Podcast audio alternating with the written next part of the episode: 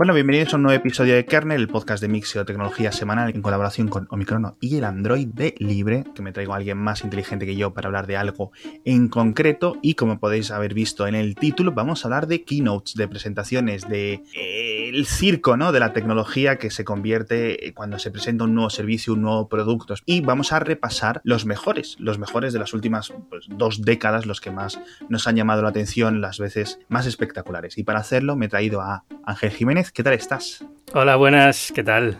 Que no sé cuántas veces has venido a Kernel, pero bueno. Creo que una o dos. Una o dos. Y esta ya tres. bueno, y esta ya tres. Pero me hace ilusión estar aquí porque me, reincorporo al mundo de los podcasts en 2019, que llevo un mes y pico desaparecido por completo. Vamos a hablar de presentaciones tecnológicas antológicas o que hicieron historia, ya digo, en un mundo donde este, el hashtag eh, vaya mierda de keynote es un poco ya eh, casi tradición. Y Ángel es probablemente eh, la persona de mi agente de contactos que haya ido a más presentaciones de estas. Estás todo el día en un avión, macho. Ya sí, la verdad es que sí. A ver, son 18 ah, años, 19 años, 18 años de, profesión. o sea que me, he tragado presentaciones muy importantes en 18 años, con lo cual más o menos me las he visto todas, sí. Entonces, vamos a hacer un repaso rápido de múltiples de las presentaciones que más nos ha impactado. Ya digo, sobre todo las que has acudido tú personalmente, Ángel. Y obviamente vamos a tener que hablar muchas de Apple, así que la gente que seáis un poco alérgica a esta compañía, bueno, pues ya sabéis que tenéis que eh, hacer un poco de fuerza para escuchar este episodio. Obviamente Apple continuamente siguen siendo los que mejor hacen las presentaciones, yo creo que por norma general, incluso después de la muerte de Steve Jobs, que creo que además pues era el, máximo exponente de esta magia. Bueno, magia además literal, porque es, eh, Steve Jobs hacía como, como una especie de teatrillo en el que hacía una presentación y la gente pues era como una película, ¿no? Si lo vienes como una película, película. las presentaciones de Apple son como una película, es decir, eh, tiene un héroe que son ellos o que son sus consumidores, sus clientes, tiene un villano que puede ser Windows en el pasado o puede ser Android ahora, ¿no? O pueden ser las cosas mal diseñadas y cosas así. y como todo es, pues eso, el viaje del héroe para derrotar al villano y, bueno, pues eh, hacer un poco de caja de por medio, ¿no? Pero si lo miras desde esta perspectiva, eh, todas las grandes presentaciones de Steve Jobs siguen el mismo patrón, ¿no? De el viaje del héroe para derrotar al mal, no sé qué, y esta es la solución, y al final se lleva a la princesa, ¿no? O salva a la princesa, que en este caso es que saquemos la visa. Pero bueno, antes de explicar cómo funcionan estas presentaciones, y entonces Ángel, tú has asistido a muchas, como ya digo, y quiero que nos metas a mí y a la audiencia un poco detrás de las bambalinas. ¿Cómo funcionan estas presentaciones? Bueno, es difícil decirlo porque cada presentación es única, incluso cuando las hace el mismo presentador. Es decir, no hubo dos kinos de Steve Jobs exactamente iguales.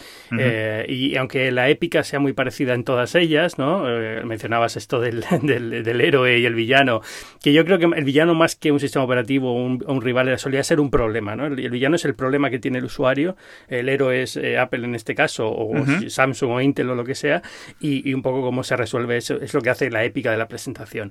Pero, pero cada uno es diferente, yo creo que cada, cada presentador tiene un estilo, pero incluso cada época del año, cada producto tiene obliga a tener un estilo muy particular para ese momento. Entonces, eh, nunca hay dos iguales. Eh, es cierto que que yo creo que es, es, inevitable hablar de Apple bastante porque es el que ha marcado un poco el estilo de presentación clásico de producto de tecnología en los últimos 20 años. ¿no? Ah, no quiere decir que sea la única forma de hacer una presentación, hay gente que la hace diferente, pero en general las keynotes, y de hecho el, nombre keynote digamos que viene de, la propia, de la propia Apple, ¿no? es como llaman ellos a las presentaciones, pues, eh, pues se ha quedado establecido un poco por cómo era la escuela de Steve Jobs de hacer las, las presentaciones, que Steve Jobs no es que fuera un genio siempre natural, o sea, era muy bueno comunicando, pero cuando tú ves una presentación del principio de los 2000, no tiene nada que ver con las que hacía a finales ya de, su vida, ¿no? Es decir, eh, también evoluciona, también mejora y, de hecho muchas, si vamos ahora a presentaciones de 2001, de cuando presentó el, iPod y cosas así, pues lo veremos como que, eh, pues no está tan bien, ¿no? Lo tenemos como muy mitificado y es porque las últimas ya eran un nivel de perfección muy grande. Eso es. Si quieres, eh, vamos a empezar por la más fuerte o por la que yo creo que más cosas cambió. En la presentación del iPhone 2007, primero porque estaba muy bien hecha, es decir, la propia presentación fue espectacular, tuvo todos los elementos, todos los ingredientes y luego además pues era un producto clave, es decir, va enlazado a lo que supone, va enlazado a lo que se lanza, va enlazado al impacto que tiene el producto en ese momento lanzado, es decir, tú puedes hacer una presentación igual de buena que la del iPhone en 2007, pero si lo que lanzas es eh, Office 2016, pues lo siento mucho, ¿sabes? No va a tener el mismo impacto, ¿no? No sé si lo he comentado varias veces en Kernel, eh, recuerdo perfectamente dónde estaba, con quién estaba, lo que hacía, ¿no? El, la presentación del iPhone 2007 fue salvando las distancias un poco como lo de las Torres Gemelas en 2001, en plan, todo el mundo sabe qué es lo que estaba haciendo cuando la vio. Sí, de todas formas, yo me gustaría recordar que la cuando se hizo la presentación, es una de las presentaciones que hoy en día hubiera tenido hashtag de vaya mierda de Keynote. Es decir, eh, en su momento también hubo mucha gente que no le vio y le interesa la presentación a esta presentación, o pensaba que no era lo que se presentaba no era tan importante, o no supo ver, porque era muy difícil entonces. Es decir, entonces piensa que esto es 2007, YouTube todavía no estaba haciendo cosas en directo, como que no, no teníamos este nivel de, de saturación de información que tenemos ahora. Twitter no existía, o existía muy limitado. Entonces sí, en Twitter había como 2.000 personas. ¿eh? Claro. Entonces eh, eh, ahí sí que importaba mucho lo que los que estábamos presentes allí contábamos luego. Y, la reacción de la gente era un poco a través de lo que la gente le contaba. Entonces yo salgo de esa presentación completamente fascinado diciendo esto cambia todo. Y la primera oleada de comentarios es menuda mierda, el N95 de Nokia hace 50.000 cosas más que hoy en día también se harían, ¿no? Pero es decir, tampoco fue una cosa. Hoy en, hoy en día entendemos la, trascendencia que tuvo el iPhone en el anuncio, ¿no? Y, y hoy ves algunas cosas de esa presentación y dices, Dios mío, es que no lo he pensado, pero eh, algo tan tonto como puedo ir a la aplicación de mapas, pulsar con el dedo un número de teléfono y que llame, ahora nos parece que no tiene ningún sentido destacarlo, o sea, parece natural, pero en aquella época era como, Dios mío, eso se puede hacer en un teléfono, ¿no? Entonces, eh, hay una épica que se ha construido a lo largo de la historia en torno a esa presentación, que era muy buena, era excelente, yo salí con los pelos de punta del, del Moscone, pero también es verdad que en ese momento se recibió, pues, en algunos casos de forma muy fría. Yo creo que entre los que comentábamos tecnología, entre los que estuvimos, la historia fue diferente y en los periódicos, eh, en los días sucesivos, pues también fue esto es revolucionario. Pero entre el gran público, ya te digo, hoy hubiera sido hashtag una mierda de Keynote, me esperaba más, no hay 3G y estas cosas. sí, la verdad es que sí es cierto que, el hecho de que no estuviera 3G, el hecho de que solo llegara una operadora, que era singular hmm. aún, no existía AT&T. No, ¿cómo le he dicho? AT&T. AT&T. Eh, a ver, tú tienes que tener en cuenta también que ese teléfono se presenta en Estados Unidos, que estaba en un nivel completamente diferente en telefonía móvil de lo que estábamos en Europa. En Europa estábamos muy avanzados para la época, ¿no? Hoy en día se ha equilibrado todo bastante, pero en aquel momento Estados Unidos es que no tenía ni siquiera 3G, tenía Edge y GPRS y cosas así, ¿no? Pero, eh, sí, GPRS se llamaba así. Y entonces, claro, eh, ellos iban con la Treo y alguna Blackberry, pero ya está. O sea, y Blackberry a velocidad muy lenta. Entonces, realmente para ellos sí era un salto increíble. En Europa ya teníamos el concepto de smartphone un poco diferente, un poco más avanzado y entonces como que el mensaje era un poco diferente también como lo, como lo recibimos. Pero, pero yo creo que, volviendo a la presentación, a la keynote, eh, sin duda yo creo que es una de las, eh, de, mi historia de periodista, es la keynote en la que me siento más contento de haber estado. o sea, así, fue un privilegio estar ahí, fue un privilegio, incluso aunque después no pudimos ver el teléfono funcionando, estaba detrás de una vitrina solamente, pero, pero fue el, momento que definió mi carrera, por así decirlo, ¿no? Es decir, he estado aquí presente, estoy aquí en este momento, ha sido en la industria que yo cubro, esto ha sido uno de los puntos, es como, no sé, estar en el lanzamiento del Mac o estar en, no sé, cuando Bill Gates presenta Windows, ¿no? O sea, es una cosa así. Un poco, un poco raro. Bueno, y ahora tenemos que hacer una pequeña pausa para hablar de Samsung, que es el patrocinador de esta semana en Kernels. Si estas navidades no te han traído lo que tú querías, ¿por qué no hacerte tú mismo el regalo de un Galaxy Note 9? El mejor móvil de Samsung es también el más versátil del mercado. ¿Quieres usar un S Pen? Puedes. ¿Quieres conectarlo a un monitor externo y empezar a usar múltiples apps a la vez con el teclado y el ratón? También puedes. Saca todo el provecho a su batería gigante, inagotable, de 4000 mAh, su puerta auriculares y su diseño sin notch. Así que ya sabes, pásate por la web de Samsung España para conocer todas las ventajas del Galaxy Note 9 un par de notas aquí, porque cuando dices tú es en plan, se ven las cosas en, retrospectiva distintas mm. o mayores de lo que son, a mí me recuerda esto, bueno, eh, cuando la gente, por ejemplo, habla de Star Wars y cuando la vio de niño, ¿no? Oh, que cómo, me, cómo flipé cuando vi Star Wars de niño, no sé qué, a lo mejor saliste del cine y, eh, nada, tío. es divertido, pero no fue una cosa, no, le diste la importancia que tiene a nivel histórico porque entonces no había historia para darle, para darle importancia, ¿no? Entonces, yo, yo, creo que esa presentación, todo el mundo salió diciendo qué, qué capacidad de comunicación, qué bien esto de los tres productos que eran un solo producto, ¿no? Que era un poco como la historia, un poco lo que marcó el, momento culmen de la presentación, pero, pero en, aquel momento no se recibió tan bien como lo hemos con el tiempo se ha quedado, ¿no? El tiempo ha quedado como la mejor presentación de Steve Jobs. Yo creo que, que probablemente sea cierto, aunque tiene otras muy buenas también.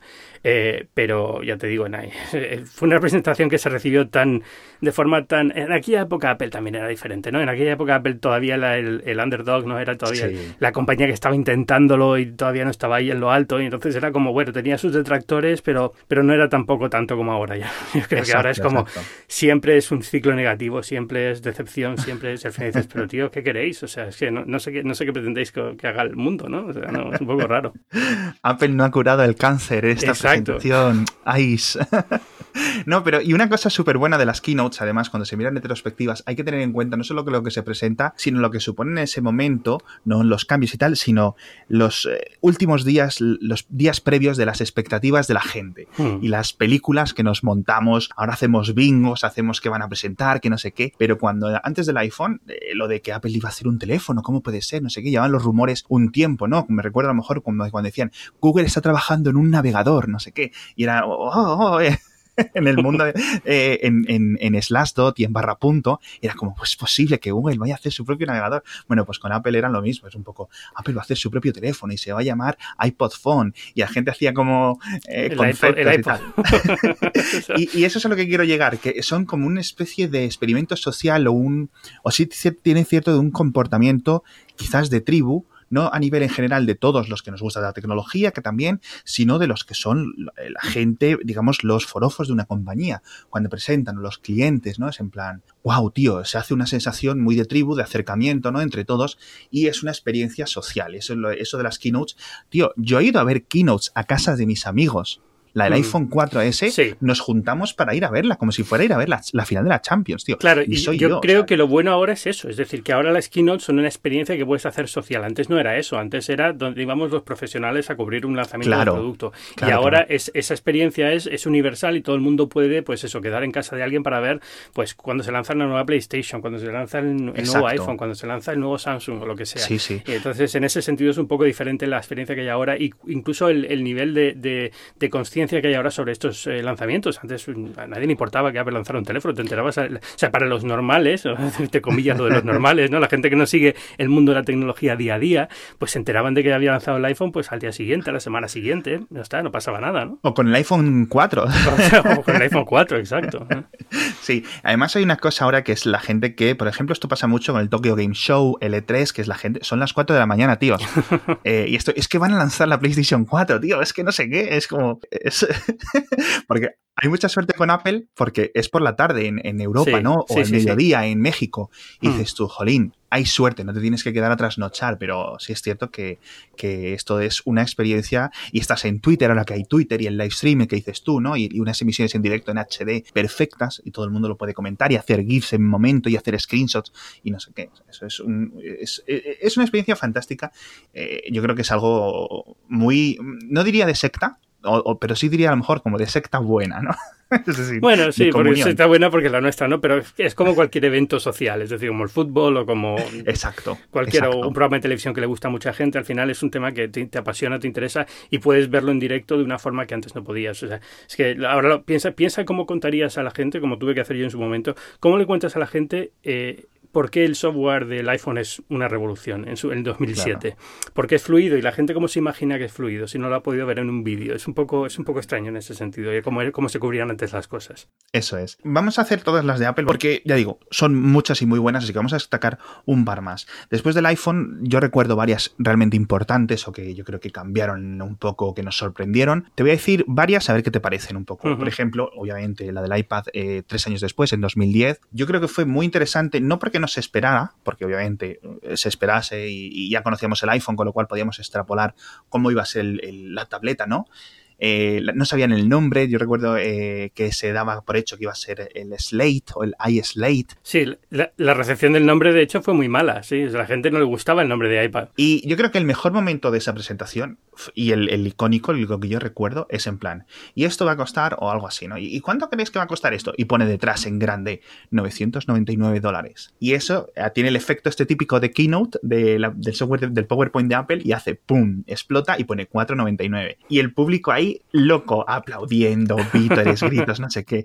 Y esta es una cosa, lo de los gritos y tal, que lo de los gritos en, la presentación del iPhone, la gente estaba pero yo creo que había gente llorando en el público, tío. Puede ser. A ver, hay, una gran diferencia en estas cosas y yo hay, que tener en cuenta varias cosas aquí. Primero, los que suelen aplaudir por lo general eh, son empleados de Apple. En las presentaciones eso es, eso es justo a lo que iba y me, encanta que haya sido tú directo a por, el tema porque era lo que te iba a preguntar. Porque yo, sé que es algo que siempre es como, ¿por qué se aplauden los periodistas? Los periodistas generalmente hay algunos que sí aplauden, pues primero o porque se dejan llevar el momento o porque está aplaudiendo el al lado o porque son muy forofos de la marca, representan un medio que es muy forofo de la marca y realmente lo viven y les hace ilusión, pero bueno, te vas a ir, los corresponsales de Wall Street Journal no está aplaudiendo, evidentemente.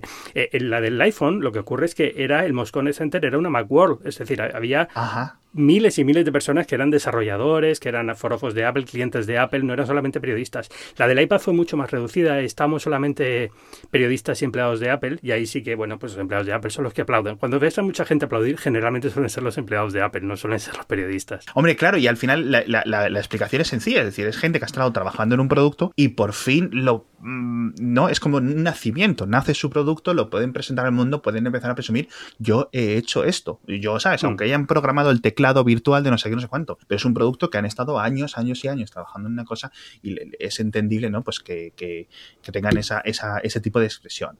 Otro momento en el que yo creo que la audiencia también se vino muy arriba, que recuerdo ahora sí un poco a bote pronto, es, fue la presentación de iOS 7, en el que se cambia todo el diseño del software, nadie sabía, nadie se había filtrado nada. No sé si, si, recuerdo que algunas cosas a lo mejor... Sí, pues Mark Gurman había filtrado alguna cosilla de los iconos y del estilo visual que iba a tener más plano, pero solamente que con descripciones, iba a ser más plano, claro. nadie sabían que se iba a materializar eso.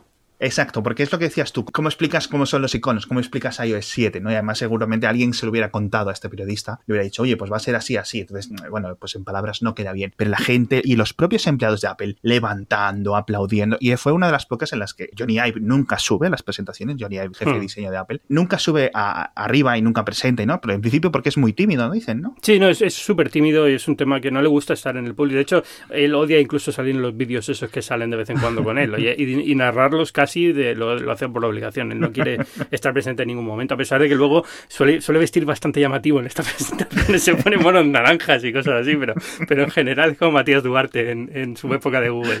Pero, pero bueno, no, le gusta. ¿no? Y, el último tema de Apple, bueno, me faltan dos, me faltan dos, ¿no? No, me... no, no, no, tú, hablas Yo he estado desde 2005, que fue de las primeras, 2004, que fue cuando empecé a ir a presentaciones de Apple, están todas, o sea, que tú disparas, tranquilo. me faltan dos, yo lo digo más también por la audiencia, porque le digo, es que este tío solo habla de Apple. Pero Solo hay keynote de Apple en este mundo. Lo hemos, lo hemos advertido, lo hemos advertido que hablas. Y hay dos, hay dos, y son dos momentos. Yo no sé si fueron en el mismo día. No, no pueden ser, no, porque una fue en 2013. Vamos a ir en orden. En 2013 nadie sabía nada y de repente presentan el Mac Pro con estilo papelera. Negro, cilíndrico, etcétera, que ahora mismo, bueno, en retrospectiva podemos ver que no era la decisión adecuada, Apple lo ha, admitido y están cambiando un poco, pero en el hmm. momento que se presenta, que sale el vídeo, la gente no sabe qué es lo que está ocurriendo, Twitter se vuelve absolutamente loco fue uno de los días que más eh, mayúsculas e interrogaciones y GIFs he visto yo caer en mi Twitter de seguido, el día de la presentación, el momento en concreto de la presentación del Mac Pro. Y el último momento que quiero destacar, o que yo destacaría en todas las presentaciones de Apple, fue cuando se hizo, o creo que se ha hecho el último One More Thing, que fue en 2015, con hmm. el, el, Apple Watch, que de nuevo no se había filtrado nada. Se sabía que Apple estaba trabajando en un reloj. Había por ahí filtraciones de estas de AutoCAD y renders que habían hecho, pero eran redondos. Y la gente decía, no, iba a ser cuadrado, cuadrado. Cuando unas filtraciones durante la última semana, yo creo que la gente empezó a ir atinando un poco. Yo creo que las, filtraciones empiezan a hacerse un poco más, claras eh, en lo que va a ser, o más gente ha podido hacerse una idea de lo que puede ser, hablando con una persona, hablando con otro, tal. Y, ya se sabía que se pensaba que iba a ser cuadrado, cuadrado, cuando al final fue un poco relativamente rectangular, ¿no? Y ese momento de un One More Thing, que era la cosa como ya se había acabado la presentación, que además es un momento muy épico, es decir, es como las escenas post-créditos ahora, ¿no? En, en las películas estas de superhéroes. es en plan, ya se acaba la gente, ya casi han encendido la luz, la gente se está levantando y de repente ¡chum! Es un efecto muy de teatro, muy de teatro y que... Yo, yo me alegro de que ya no se haga, porque es verdad que era, una, era como una marca de Steve Jobs, no siempre, sino durante los últimos 10 años o 5 años, digamos, tampoco era una cosa tan común, pero Steve Jobs la hizo muy suya, lo de One More Thing, y entonces eh, hubiera quedado muy falso si después de ya no estar Steve Jobs, cada presentación de Apple tuviera One More Thing. Entonces yo creo que lo han dosificado muy bien. Y esta presentación, de hecho, eh, si te fijas, fue eh, Tim Cook haciendo prácticamente la misma presentación que el iPhone, porque también hizo lo de los tres puntos que luego eran un único producto, todo el mundo sabía que iba a ser un único producto, no era la sorpresa del iPhone, ¿no? Pero, pero bueno, pero hizo esa misma, intentó jugar con esa misma narrativa, ¿no? Son tres cosas en una, eh, tiene un nuevo método de control que es diferente a, lo que hay hasta ahora, ¿no? Que era la, corona digital esta.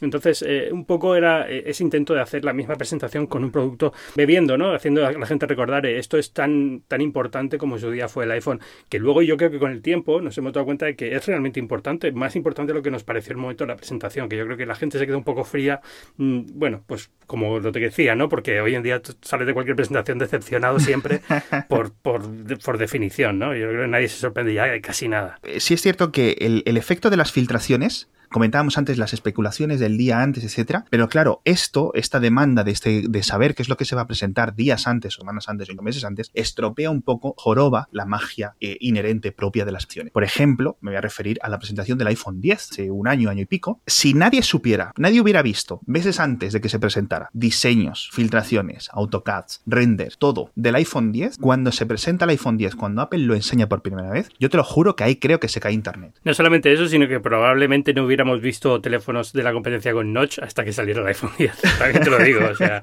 porque al final ya estás en ese juego de adelantarse a Apple, ¿no? Porque como ya está el rumor de que va a, venir, con esto, pues hay que intentar hacerlo antes de que salga el iPhone. Entonces, sí.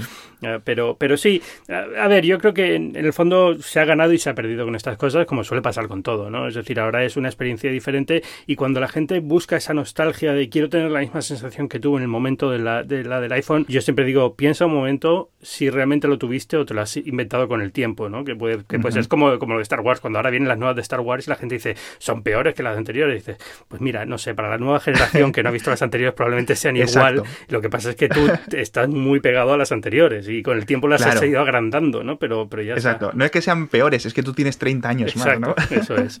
Eh, pues esto es un poco igual. Si tú te vas al, si te pones en tu, en tu yo de 2007 y te lees lo que yo escribo a la salida, a lo mejor hubieras reaccionado también tal. Lo que pasa es que con el tiempo has visto que el producto se ha convertido en lo que es, entonces ya has mitificado esa, esa presentación con toda la razón del mundo. Es decir, yo, también lo he hecho, ¿no? Es decir, es lo normal. Vamos a dejar a Apple atrás, vamos a comentar algunas. Eh, has, puesto, has puesto en el documento del, del, podcast una que no hemos comentado, que es la de la de Intel, el paso a Intel de los Mac. Ah, vale. Que eh, cuando la ves ahora dices, es que esto es ridículo, era, fueron 10 minutos sin todo feo en contarlo. O sea, no fue nada del otro mundo, ni nada épico, ni nada. Y luego te das cuenta de la importancia que tiene la presentación y dices, wow. Exacto. Eh, yo además, ahí fue cuando me compré mi primer Mac. O sea, yo sabía de la existencia de Mac Mini, de hecho, cuando fui a comprarme el Mac Mini, fui, no había Apple Stores en España, era 2006, creo. Sí. Y, y, cuando, y fui a la Catwin, a Catwin de, de, la calle Orense en Madrid. Y digo, hola, por favor, un Mac Mini. Son 600 y pico euros. Joder, macho, tal, no sé qué me toma. Y, y cuando lo miro en la caja, digo, ostras, en la caja, aquí no viene teclado, porque un teclado no cabe en esta caja. y, ya me fastidió tener que pagar 30 euros. Bueno, 30 euros, cara, ¿cuánto cuesta un teclado de Apple? Como 100 euros. Ciento y largo, sí, ciento y pico. Pero, pero bueno, bueno, nuestros oyentes están encantados de que hemos hayamos dejado de hablar de Apple, como puedes comprobar.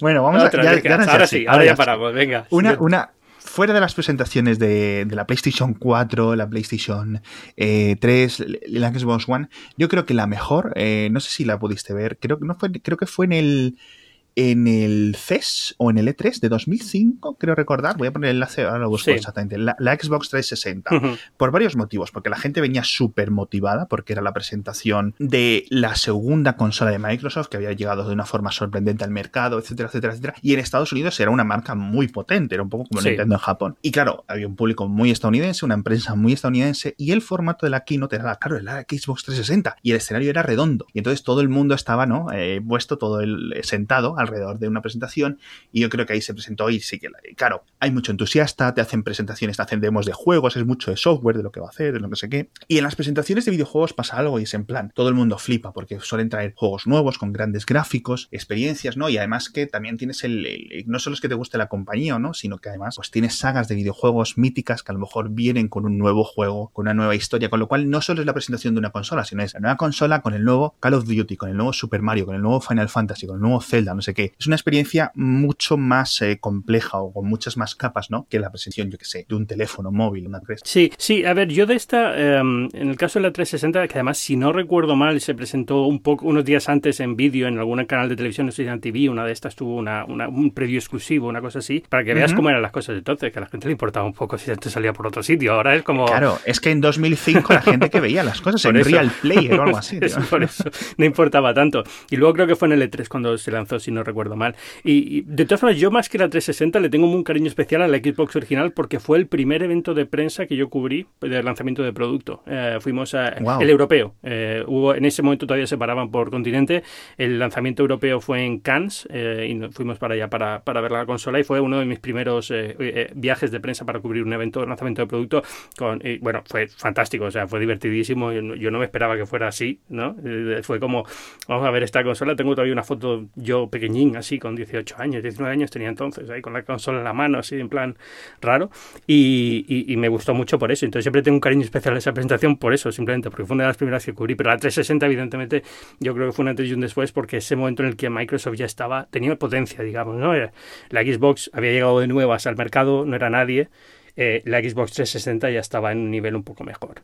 Y, las presentaciones de consolas tienen la gracia esa, lo que tú dices, que al final puedes probarlas directamente con un montón de juegos entretenidas. Eh, hay muchos productos que se lanzan y ni siquiera puedes verlos. O el caso del iPhone, por ejemplo, está detrás de una vitrina. Eh, mientras que las consolas son muy, muy agradecidas para eso porque enseguida te ponen a jugar. Exacto, mm. exacto. Yo recuerdo el caso de Nintendo, por ejemplo, que cuando se anunció la Wii, que era una consola totalmente distinta a lo que existía, eh, el nombre que barajaba Nintendo durante toda su presentación, durante la creación del dispositivo, era la Nintendo Revolution. Y no sé si fue en el momento de la presentación o días antes, dijeron que no, hmm. que se iba a llamar Wii. Y claro, Wii, W-I-I, era un nombre súper raro. Y yo recuerdo en su época, no sé qué año estamos hablando, yo diría que 2006, más o menos, la gente se volvió loca. O sea, como si les hubieran pegado el, cambio de nombre, la gente se lo tomó fatal. O sea, ríete de las, cuando la gente sale enfadada de las presentaciones de Apple porque no han presentado no sé qué, no sé cuánto, lo de la, lo de la Wii fue una cosa brutal. Sí, ahí también tenía... al final, la revolución que supuso. Claro, luego al final se te va un poco, pero esto con el iPad lo que decíamos antes también pasó porque pad en Estados Unidos es compresa y eh, Wii se puede significar eh, mear en, inglés, yo qué sé, tonterías así, pero luego, o sea, es un poco el efecto Nissan pajero, ¿no? Pero, pero al final lo que, lo que ocurre es que eso es lo de menos en el producto y la gente al final pues se quedó como se quedó y funcionó muy bien. La presentación de la Wii fue una de las que yo recuerdo con, también con muchísimo cariño porque eh, la, forma innovadora esta de jugar y el juego de boxeo que tenía y tal, pues era como muy simpático para la época. Exacto. Yo recuerdo una cosa, ahora que ah, volvemos a hablar de del iPad, la gente salió súper enfadada, tío. O sea, en plan, esto es un marco de fotos, decía la gente. Pero porque tenía, porque tenía una aplicación de marco de fotos. De, de, pantallas era el marco de fotos. De hecho, era una de las cosas que, pusieron ahí como uno de los tentpoles que ponen en la presentación, ¿no? Esto puede funcionar como marco de fotos. Tener, tener en cuenta que en 2010 los marcos de fotos digitales era un poco el momento en el que estaban como en el mercado, como era un poco como los altavoces inteligentes hoy en día. Estaban, había muchos, sabíamos que no iba a llegar a ningún sitio. Bueno, a lo mejor no como los altavoces, porque eso sí tiene más recorrido, pero bueno, no sé, como, uh, ¿qué pues? No sé, como los eh, auriculares Bluetooth en la época de, 2003-2004, ¿no? Que había millones y era como, esto es el futuro, pero al mismo tiempo es como, bueno, pues un marco digital, tío, tampoco te vuelvas loco. Exacto. Eh, pero es, en ese contexto tenía el sentido que tenía. Y siguiendo con Microsoft, además, después de lo de la 360, eh, yo recuerdo dos relativamente buenas, porque antes, claro, yo recuerdo ver en las noticias la presentación de Windows 95, no la presentación, sino el, la manía de las colas por ir a comprar Windows 95, por ir a comprar Windows 98 a las 12 de la noche, la gente haciendo colas como si fuera Harry Potter, ¿no? Por tener su caja, ¿no? Con sus disquetes o con sus CDs, ¿no? con esto. Pero de, a nivel de presentaciones eh, vistas por Internet, como lo conocemos hoy en día, la primera, que no fue tanto, por lo que dices tú, las limitaciones, los años, en esos años nos hacía, la de Windows 7, fue, la gente se volvió loca, porque uno, el sistema operativo pintaba muy bien, sí como así lo fue al final, y la gente estaba muy enfadada con Windows Vista. Entonces era en plan, Dios mío, nos sacan de este infierno. Fue un momento como de, de, alivio eh, comunal, ¿no? En que todo el mundo es en plan, por fin, o sea, no lo han cagado, lo han hecho algo que parece que tiene muy buena. Y eso es algo que volvió a pasar con Windows 10 al final, ¿no? Es un poco como salía, Microsoft salía un poco del, del, valle este de desilusión que había creado el sistema operativo anterior y era un poco como, bueno, por fin se han puesto las pilas y ya han tenido cabeza y han empezado a diseñar las cosas bien. Sí. Eh, yo creo que la de Windows Windows 8 también es una presentación que merece la pena mencionar, a pesar de que luego el sistema operativo no fue a ningún sitio, ¿no? Pero Exacto. No, y lo mismo, lo mismo ocurrió con el Windows Phone 7 cuando se presentó, cuando dijeron, estaba, eh, había básicamente iPhone, había Android y eh, el resto de cosas estaban desapareciendo. Había desaparecido Palm o estaban a punto de hacerlo, estaba desapareciendo BlackBerry o de nuevo estaba camino de hacerlo. Y de repente te viene eh, Microsoft con una alternativa que no se parece en nada a lo que hay en el lado, que tiene una interfaz completamente distinta, que viene básicamente de lo de escritorio, que puedes ver una transición, ¿no? De lo que hay en el escritorio lo que hay en el móvil, puedes entender, ¿no? Tocamos toda la lógica que ha ido dentro de Microsoft que se ha cocido dentro de Microsoft durante los últimos años para hacer eso y puedes ver un futuro. De hecho, a mí me ilusionó muchísimo. Windows 7 ha sido lo que ha sido, pero en ese momento Windows Phone 7 fue una, una, una un, intento, o sea, de las formas de verlo distinto. No voy a decir una revolución, porque la revolución al final es más el efecto ¿no? que, que tiene con el paso de los años, mm. pero bueno. Y dejamos Microsoft, dejamos Apple atrás, pero de Google he estado pensando en muchas. No es una compañía que precisamente haga bien las presentaciones o que haga presentaciones en general. Tiene su conferencia de desarrolladores en las que presenta algunas cosas, pero no es algo obviamente, pues no ser una compañía de hardware, no es una compañía de videojuegos, etcétera, pues es un poco más difícil impactar. ¿Cómo vas a impactar? ¿Presentando Gmail? no sé, tío.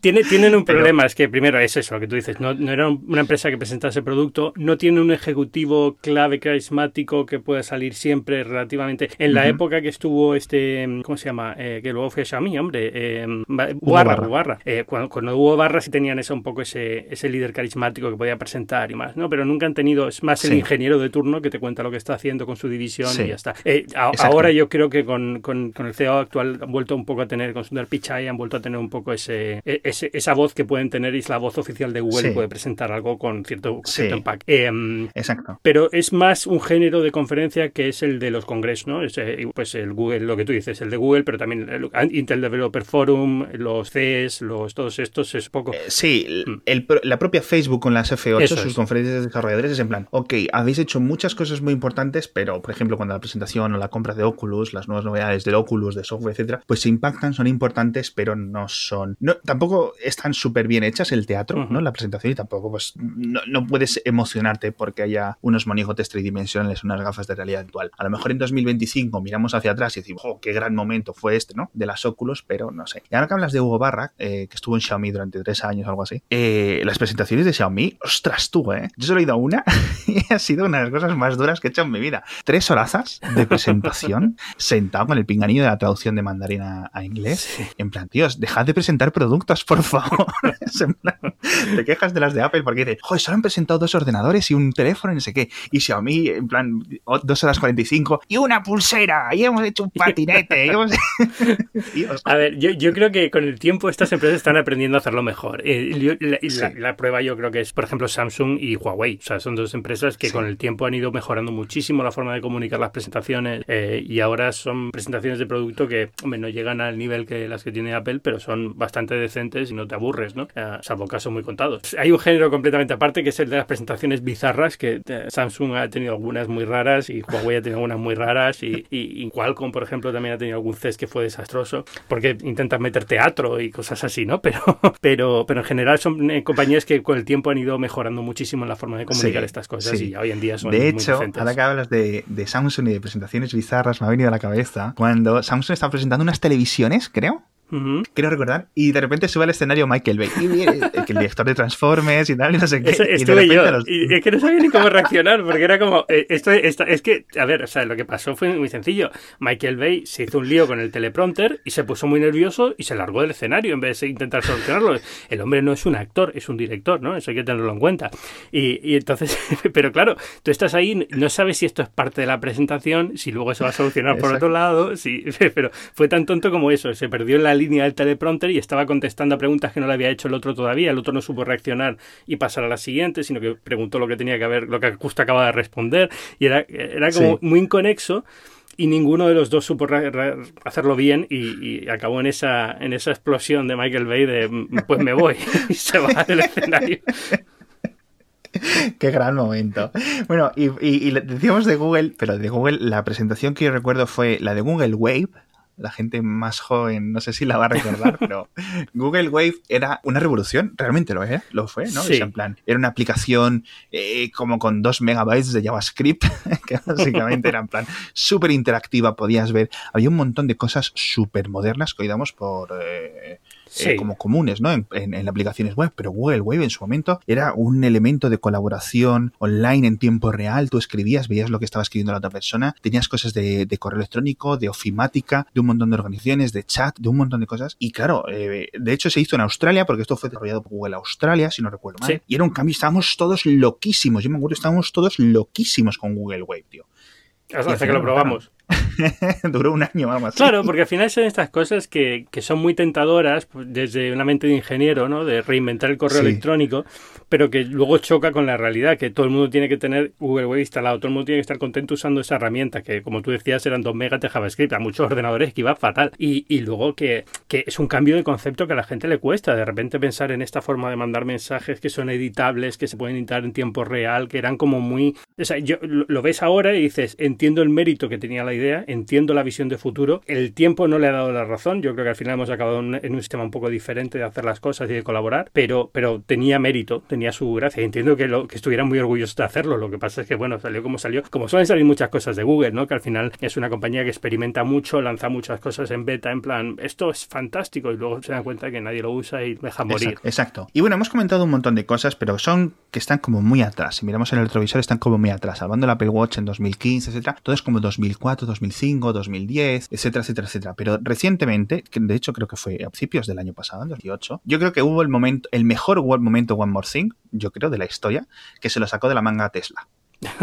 Era en plan, bueno, pues vamos a la presentación, sabemos que va a presentar su camión, su camión eléctrico, 100%, no sé qué. Está la gente en un aeródromo, la prensa automovilística, la prensa tecnológica, había prensa y hay un montón de gente, pues toda la gente que pueda cambiar en un hangar. Hmm. Y está presentando un camión o dos camiones. Había uno grande, uno con la cabina un poco más grande y otro más pequeño. Y es gigante y no sé qué. Elon Musk, que no sé si la gente e, es, también, no solo es muy tímido, sino que es un poco tartamudea, ¿no? Un poco. Sí, no, no, no, vale para presentar, no tiene, nunca ha aprendido a hablar en público, o sea, es como si me pones a mí a hacer una presentación de producto. O sea, estaría todo diciendo, eh, mm, eh, eh, pues igual. Pero tiene, tiene eh, otro tipo de carisma, ¿no? Elon Musk. O se le puede perdonar un poco que no sea Steve Jobs en este sentido. Y de repente coge un camión, dice, bueno, pues ya, ya acababa, la gente ya está en plan ahí sacando los portátiles y tal, porque estaba la gente de pie, obviamente esto es un hangar. Hay como unas vallas para separar la gente de los camiones, etcétera. Y, y de repente, uno de los camiones, voy a dejar el vídeo, digo, uno de los camiones, creo recordar, de memoria hablo, da un poco de marcha atrás, se da un poco de vuelta, ¿no? Recula y baja la tapa del, del tráiler y de ahí sale un Tesla nuevo, el Tesla Roadster. la gente se volvió loca. Yo creo que había gente ahí rompiendo la camiseta. Madre mía, no sé qué. Ahí, yo creo que sí que había gente llorando, youtubers y tal. Ahí. Puede ser. A ver, yo, yo creo que Tesla, Tesla es muy buena compañía en ese sentido. Yo creo que tiene, sabe que tiene un producto que la gente está muy pendiente de él. Sabe que tiene un producto que por ahora en ninguna otra compañía está cerca de llegar a ese nivel de, de sofisticación, aunque ah, empieza ya a ver un poquito más, ¿no? Pero, pero todavía tiene el dominio de la narrativa del auto eléctrico, ¿no? con lo cual pues se puede permitir este tipo de cosas así como muy extravagantes y quedan súper bien. Claro. No, si es que además es eso, Tesla se supone que es como la compañía del coche eléctrico, pero hasta, bueno, ahora ya con el lanzamiento del Model 3 sí es, en 2018 sí ha acabado el, año como la compañía que más coches eléctricos ha vendido, pero hasta hace poco vendían, no es que vendieran tres coches, pero ya eso, 100.000 coches, 70.000 coches al año, compañías eléctricas que estaban vendiendo bastante más, pero el problema es que la mayoría son en China. Pero sí es cierto lo que dices tú de la marca Elon Musk, el SpaceX, tío, que Elon Musk eh, emociona a la gente con una tuneladora. Sí, bueno, es como, ¿cómo lo haces, a ver, tío? Yo sinceramente yo no me he emocionado, pero bueno, me ha sorprendido mucho también que la gente se emocione con eso. Al fin, bueno, está simpático, pero no deja de ser un poco un túnel. O sea, no, lo han hecho muy rápido, pero ya está. Eh, la, la, gracia de... Yo, por ejemplo, lo que sí noto, sí, sí noto ese, esa energía de las... Aunque no es una keynote propiamente dicho, sí que, sí que noto esa energía en los lanzamientos de SEC. Eh, y en cierto modo, cuando hacen un lanzamiento de, una, de un motor nuevo o de un vehículo nuevo, no deja de ser una presentación de producto. Un producto que no vas a poder comprarte en tu vida, que es muy específico, pero no deja de ser una presentación de producto. Y también tienen ese, ese fervor, ¿no? De, pero bueno, es que hay mucha gente muy colgada del espacio y que le gusta seguir todo esto. Exacto, y además que todo ese tipo de presentaciones del espacio son muy icónicas, hmm. ¿no? Tienen un elemento de ciencia ficción extra, ¿no? Que no da, incluso cuando estás viendo. Ahora ya, por ejemplo, pues ver, ver aterrizar un cohete es como, vale, ok, has aterrizado un cohete. ¿Y qué? Ya, como ya, ya empieza a ser normal. Yo ya me enteré del, del último que ha aterrizado ahora, el, de, el que lanzó los últimos Iridium. Me enteré a las 8 horas por Twitter porque alguien puso un enlace. Yo es que ni sabía que se, había lanzado ese cohete. Es como, ya se ha vuelto algo tan rutinario que es como en Gataca, cuando lanzan uno cada dos, tres al día, ¿no? Es como, ah, tres cohetes al día y el único que va a verlos es el colgado del, protagonista, ¿no? Pues sí, pues igual. bueno, y con el Tesla Roadster cerramos el podcast. Estoy seguro que nos hemos dejado alguna gran presentación. Bueno, de verdad, muchísimas gracias por estar con nosotros. Muchísimas gracias a todos los oyentes, muchísimas gracias a los patrocinadores. Ya sabéis, pues encontrar Mixio en el Android Libre y en Omicrono. Muchas gracias a todos de nuevo. Hasta la próxima.